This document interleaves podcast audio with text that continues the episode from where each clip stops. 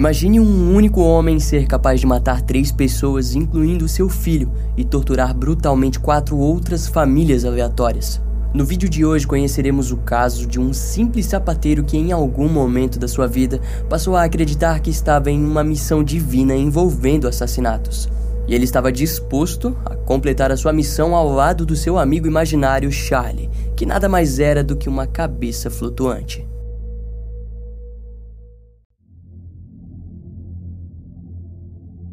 Em meados de novembro de 1974, os sargentos Robert McDougall e o seu parceiro Henry Alston foram instruídos a atender uma chamada policial na Avenida Greenwood de número 124. O chamado era algo rotineiro para os oficiais experientes. Assim, não haviam grandes expectativas sobre o que aconteceria. No entanto, ao chegarem na frente da residência da família Romane, eles perceberam que algo estava muito errado. A vizinha que tinha ligado para a polícia abordou os dois oficiais ainda na rua e disse que estava ouvindo Edwina Romaine gritando desesperadamente de dentro da residência. Ao se aproximarem, eles encontraram Edwina amarrada e vulnerável na varanda frontal do local. Quando foi desamarrada, a mulher falou de maneira desesperadora que dois homens com armas e facas haviam invadido a residência e atacado sua família. Depois de ouvir aquilo, Robert retornou para a viatura e pediu reforços. Lá dentro do local, Robert se deparou com um cenário assustador. Todos os móveis e vários itens estavam destruídos ou derrubados no chão. Enquanto avançava lentamente pela residência, ele pôde ouvir um barulho vindo de trás de um dos sofás da sala de estar e exigiu que a pessoa se apresentasse. Mas, para sua felicidade, quem saiu foi Rita Romane, que ainda apresentava amarras em volta do seu pescoço. E assim que conseguiu falar, a mulher informou que haviam mais pessoas no andar de cima. Lá, Robert percebeu um som estranho de gemido de dor. Quando abriu a porta de um dos quartos, ele se deparou com Randy Romane, sua irmã Didi e seu sobrinho Robert. Todos eles estavam sem roupas, mas não apresentavam ferimentos. Nesse instante, o detetive Roger Quinton havia chegado na cena do crime, onde foi informado por Edwina que provavelmente haviam mais pessoas no porão. Ele então entrou na residência à procura de Robert, o policial. Os dois se encontraram e foram juntos para o porão, onde estavam prestes a encontrar uma tragédia. Em meio à escuridão, o interruptor de luz acabou revelando o corpo de uma jovem em um dos cantos do local. A garota havia nitidamente sido assassinada. Seu pescoço apresentava um grande corte de orelha a orelha, além de apresentar várias facadas no peito. Posteriormente, a vítima seria identificada como Maria Fashin. Mas antes de isolarem a área, os oficiais ouviram mais barulhos e o seguiram, encontrando Frank Welby completamente amarrado por uma fita adesiva. E em pouco tempo, o ataque soou familiar para os investigadores. Mesmo que todos os sobreviventes tivessem sido encontrados sem roupas, nenhum deles havia sofrido violência sexual. No porão, o legista informou que Maria também não apresentava sinais de violência sexual, mas o crime parecia pessoal demais. Curiosamente, ela também foi a única que foi mantida vestida. E uma testemunha importante foi Eva Rumi, que compartilhou à polícia que havia visto um homem e um adolescente correndo pelo Parque Sylvan, próximo ao subúrbio de Leônia. Lá, segundo ela, eles pararam em uma quadra de basquete onde deixaram algumas roupas para trás. Eva, curiosa, se aproximou e viu que as roupas estavam ensanguentadas. A mulher deu uma descrição sobre os suspeitos e suas imagens foram espalhadas pelos jornais, como também repassadas pelos rádios. enquanto isso, a casa dos Romaine estava sendo intensamente investigada. A princípio, o caso não parecia ter sido um assalto, pois vários itens de valor não foram roubados e as próprias testemunhas informaram que foram mais incitadas sexualmente do que torturadas ou de fato violentadas. A descrição dos suspeitos era de um homem com óculos escuros e vestindo um sobretudo longo. O outro era um garoto jovem com cabelos loiros. Conforme os dias se passaram, vários supostos ataques surgiram, e as testemunhas sempre descreviam um homem adulto ao lado de um adolescente. Um motorista de ônibus disse à polícia que viu a dupla entrar no ônibus no dia 8 de janeiro de 1974. Eventualmente, o caso dos foragidos ficou na mão do promotor assistente do condado de Bergen, Larry McClure, que ordenou que uma busca pelas ruas fosse feita. Aquela busca resultou em a polícia encontrando um relógio masculino e alguns metros à frente, na avenida próxima ao parque, foram encontradas uma faca e uma bainha de couro marrom. A faca estava afiada e possuía manchas secas de sangue. Uma hora depois dos achados, também foi descoberto um revólver .32 cromado jogado nas margens da zona de busca. Junto a ele havia um relógio, um anel e outras joias. As análises nas facas não mostravam nada, nem sequer um número de série ou vestígio de quem a portava. Aos poucos, a promotoria expressou seu descontentamento com o progresso. Desse modo, as investigações levaram as autoridades para alguns ataques passados. Ao que parece, a dupla batia na porta das famílias e invadia as residências pela porta da frente. Lá, o homem mais velho obrigava as vítimas mulheres a fazerem sexo oral nele. O jovem adolescente era muitas vezes deixado sozinho com as mulheres, mas não conseguia manter a ereção. Naquela altura, as autoridades informaram que mais de 50 impressões digitais foram retiradas na residência dos Romaine. Elas foram enviadas para o FBI, mas o banco de dados não possuía registro dos suspeitos. Contudo, ao analisarem os registros criminais de outros departamentos, a polícia encontrou várias correspondências, mas nenhuma certeira. A única pista que tinham era um sobrenome, Kellinger. Um detetive analisou a origem de uma das peças de roupas encontradas no parque, mais especificamente uma camiseta branca, a qual havia sido vendida na loja Berg Brothers, na Filadélfia. Segundo o vendedor, quem comprou a camiseta era um homem estranho. O detetive Robert Roseman ligou para as autoridades da Filadélfia e perguntou se havia algum criminoso com o sobrenome de Kellinger. Por um tempo, nada foi encontrado. Foi então que perceberam que a grafia poderia estar errada. Eles estavam procurando o sobrenome com um L só. Assim, o suspeito chamado de Joseph M. Kellinger, com dois L's, foi oficialmente identificado e posto na lista de suspeitos, e com isso se iniciou uma investigação em cima dele. E vamos começar falando sobre quem é esse indivíduo. Joseph Kellinger nasceu em 1936. Ele era filho adotivo de Anna e Stephen Kellinger. O garoto foi adotado quando possuía seus 18 meses de vida. Nos anos iniciais, Joseph se demonstrou uma criança extremamente receosa. O grande motivo disso era por conta das punições que o seu pai adotivo Stephen o aplicava. Algumas delas, como por exemplo se ajoelhar em rochas, ser trancado em armários, automutilação, queimadura com ferros e surras de cinto. Aos 9 anos, Joseph foi violentado sexualmente por vizinhos do bairro em que morava. Naquele período, o garoto se apresentou como uma criança rebelde e que não respeitava a autoridade de professores ou adultos. Quando possuía 16 anos, Joseph se casou com uma mulher chamada Hilda. Algum tempo depois, eles tiveram dois filhos, Estevão e Ana. O casamento durou quatro anos. A motivação do divórcio é citada por Hilda como a incapacidade sexual de Joseph. No ano de 1958, ele se casou com Elizabeth Baumgart, de 23 anos. O casal teve cinco filhos ao longo dos anos, sendo eles Joseph Jr., Mary, Michael, James e Bonnie Sue. Na noite do dia 30 de janeiro de 1972, todas essas crianças foram até a delegacia de polícia para informar que seu pai estava os abusando. Junto às crianças havia um vizinho de 19 anos que concordou com as alegações além de completar dizendo que Joseph frequentemente os ameaçava com uma arma preta brilhante. A garotinha Mary disse aos investigadores que o seu pai a espancava e a queimava com espátulas quentes. Já Joe e Michael relataram que foram amarrados a um radiador e espancados por cabos de martelo. As autoridades foram até a residência do homem, onde o questionaram sobre os seus atos. Joseph acabou sendo levado para o tribunal da família, onde foi sentenciado a ser internado no hospital de diagnóstico forense de segurança máxima na prisão de Holmesburg. Lá foi descoberto que Joseph possuía um distúrbio nervoso psicofisiológico, além de que possuía uma certa ansiedade sexual que reflete em ações hostis contra mulheres. Posteriormente, esse problema seria conectado diretamente com uma suposta operação de hérnia que Joseph fez aos seus seis anos de idade. Segundo as fontes, Joseph teria crescido com a informação de que, por conta da operação, o seu pênis pararia de crescer, fato que perdurou até a sua fase adulta.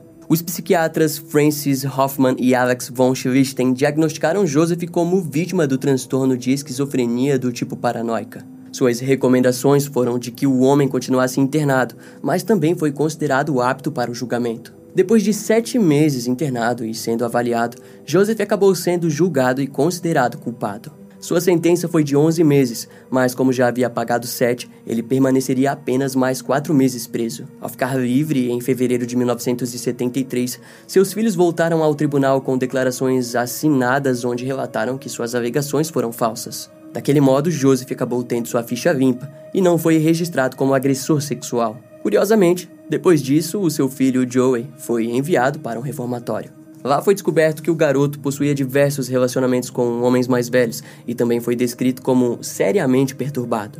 Joey acabou fugindo do reformatório, mas retornou algum tempo depois. Entretanto, ele estava com uma de suas pernas quebradas em três lugares e vários ferimentos no rosto. Em maio de 1974, Joey foi libertado do reformatório e nunca mais foi visto. Na época, Joseph recebeu cerca de 45 mil dólares da apólice de seguro de vida do seu filho. Esse fato soou estranho para os investigadores, principalmente quando descobriram que semanas depois, Joseph foi até a delegacia da Filadélfia para relatar o desaparecimento do seu filho.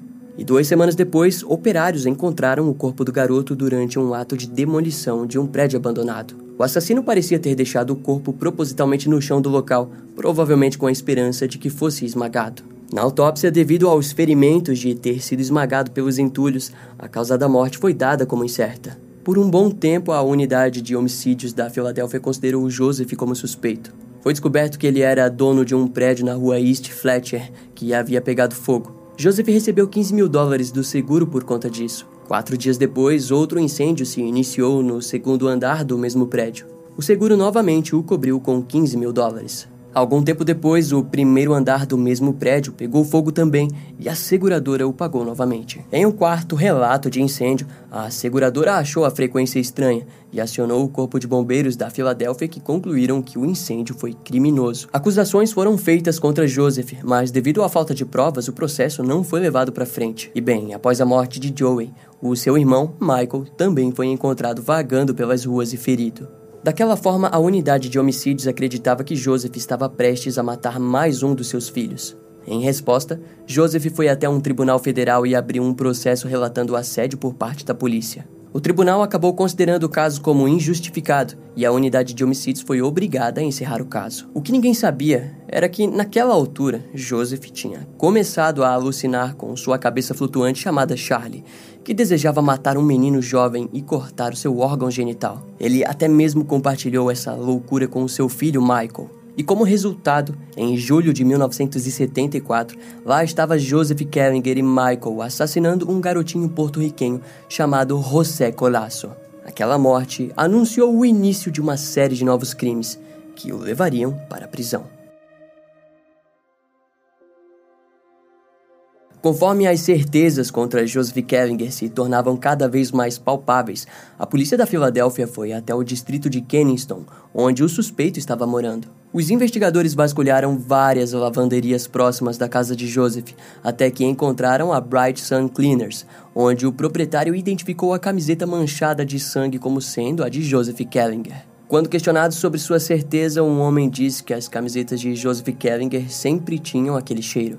O cheiro em questão era de uma cola que Joseph usava para consertar os sapatos de seus clientes. Enquanto isso, a polícia da Filadélfia espalhava fotos de Joseph para vários outros departamentos de polícia que as mostravam para testemunhas oculares. Os investigadores deduziam que o adolescente que estava com o suspeito era o seu próprio filho, Michael, de 12 anos, e também distribuíram fotos suas ao lado do seu pai. No entanto, várias testemunhas não conseguiram identificá-lo com certeza. De qualquer modo, conforme as testemunhas surgiam para relatar o avistamento, mais ficava evidente que seria questão de tempo até que os localizassem. Vale ressaltar que, enquanto isso acontecia, os criminosos não estavam cientes de que foram identificados. Assim, a unidade de homicídios da Filadélfia cumpriu a ordem de prisão no dia 17 de janeiro de 1975, às 9h30 da noite. Os primeiros a serem presos foram os dois filhos de Joseph, Michael e James. Quando investigaram a residência, notaram que o suspeito principal não estava no local. A polícia temeu uma fuga, mas em pouco tempo observou um buraco na parede da residência que conectava a casa com a casa vizinha. Ao abordarem a outra residência, encontraram Joseph no telefone com o seu advogado. O suspeito imediatamente foi enviado para o departamento de polícia, mas os investigadores ainda ficaram na residência e lá encontraram vários objetos de valor roubados de suas vítimas. Joseph foi acusado do assassinato de Maria Fashion, como também de assalto à mão armada, ferimentos, sequestro, roubo e estupro. Quando Michael e Joseph se viram novamente, o suspeito olhou para o seu filho e exigiu que ele não abrisse a boca. Após aquilo, Michael jamais disse uma palavra sobre o seu envolvimento ou sobre a culpa do seu pai nos crimes. Em contrapartida, Joseph foi posto em intensos interrogatórios que o fizeram gradualmente piorar sua condição mental. Aos psicólogos, ele disse que Deus havia o enviado à Terra como uma missão divina. A missão era ajudar pessoas a usarem sapatos confortáveis, pois caso contrário, elas passariam a terem problemas de inteligência. Joseph também disse que possuía mais de mil anos. Em sua cela provisória, o criminoso tentou misturar a sua urina com um suco de frutas para indicar que estava com um problema de saúde. Conforme o julgamento se aproximava, mais mentalmente instável Joseph se tornava. Quando o dia do julgamento finalmente começou, o criminoso levou a Bíblia consigo e ficou lendo enquanto o processo da justiça ocorria. Seus advogados não tinham nenhuma chance de vencer com um cliente como Joseph. O único argumento que usaram foi o de que haviam prendido um pai de família bem-sucedido e bondoso. No dia 18 de setembro de 1975, a primeira fase de julgamento finalizou com Joseph sendo sentenciado de 30 a 80 anos de prisão por roubo e sequestro. Em seguida, o criminoso foi levado para o Instituto Correcional do Estado de Huntington, onde aguardaria para o julgamento do assassinato de Maria Fashion. O seu comportamento piorou ainda mais, Joseph passava horas rolando e uivando dentro da cela. Um dos psicólogos que conversou com o criminoso afirmou que ele disse que uma cabeça flutuante chamada Charlie o fazia companhia na cela, como também foi um dos mandantes de todos os seus crimes. Na prisão, Joseph tentou várias vezes o suicídio, mas os danos auto-infligidos eram sutis demais para o causar algum tipo de risco de vida. Depois de um ano, em 13 de setembro de 1976, Joseph foi levado para o seu julgamento em Nova Jersey. E antes de ir, os guardas gritaram para que ele não se esquecesse de levar Charlie consigo. Dez dias depois, o julgamento começou em Leônia, onde a promotoria trouxe diversas testemunhas que identificaram Joseph. Diante o tribunal, o comportamento do criminoso era animalesco, com Joseph fazendo barulhos estranhos e se debruçando com os braços sobre a mesa. Irritado, o juiz Thomas Dalton exigiu que ele fosse retirado do tribunal. A defesa argumentou que durante o seu tempo como sapateiro, Joseph teria inalado tolueno, que é usada no tratamento do couro. A substância teria sido capaz de danificar o seu cérebro. O diagnóstico de esquizoide paranoico também foi usado a favor da defesa. A promotoria, ao fim, argumentou sobre o histórico de violência para explicar que Joseph havia cometido três assassinatos e uma onda de crimes que se estendeu da Filadélfia, Baltimore e Nova Jersey. No caso de agressão, estupro, roubo e tortura, o criminoso obrigou seu filho a presenciar cada ato hediondo cometido contra pelo menos quatro famílias. No final, em 13 de outubro de 1976, o júri precisou de apenas duas horas de deliberação para anunciar que Joseph Kellinger foi considerado culpado do assassinato de Maria Fashion e também de outras acusações, como o assassinato do seu filho Joey e de José Colasso. Sua sentença foi a prisão perpétua. Já Michael Kellinger foi dito como influenciado pelas ações do seu pai e sua sentença foi ser enviado para um reformatório, onde teria a chance de ser adotado e, aos 25 anos, seria posto em liberdade condicional. Mas voltando a Joseph, ele permaneceu na unidade de ajuste comportamental de Huntington, onde foi colocado para trabalhar na sapataria da prisão. Eventualmente se tornou supervisor da oficina e foi dito que, em seu tempo livre, Joseph escrevia poesias e fazia cursos. Tudo parecia bem, até que ele tentou estrangular outro preso durante uma briga e foi enviado para o hospital psiquiátrico Forville, na Filadélfia. Lá, ele foi diagnosticado novamente com esquizofrenia paranoica. A autora Flora Reta chegou a entrevistá-lo, mas o estado mental de Joseph apenas a permitiu presenciar relatos de visões que o teriam feito cometer atrocidades. Entre elas, o estrangulamento do seu filho Joey e o assassinato de José Colasso. Flore até tentou procurar por Michael, que havia trocado de nome e recomeçado sua vida, mas os seus novos familiares a proibiram de se aproximar. No dia 26 de março de 1996, Joseph Kellinger foi declarado morto após uma convulsão repentina. Na época, o assassino sapateiro, como ficou conhecido, Possuía 59 anos e é considerado um dos assassinos em série mais peculiares do mundo da criminologia. Esse caso vai ficando por aqui. Eu espero que você tenha gostado. Não esquece de me seguir nas outras redes sociais. Meu Instagram é brian.m com dois M's, E M M E. E não deixe de conhecer o meu canal no YouTube com os episódios mais recentes que irão demorar um pouco mais para vir aqui pro podcast. Eu vou ficando por aqui, até a próxima e tchau.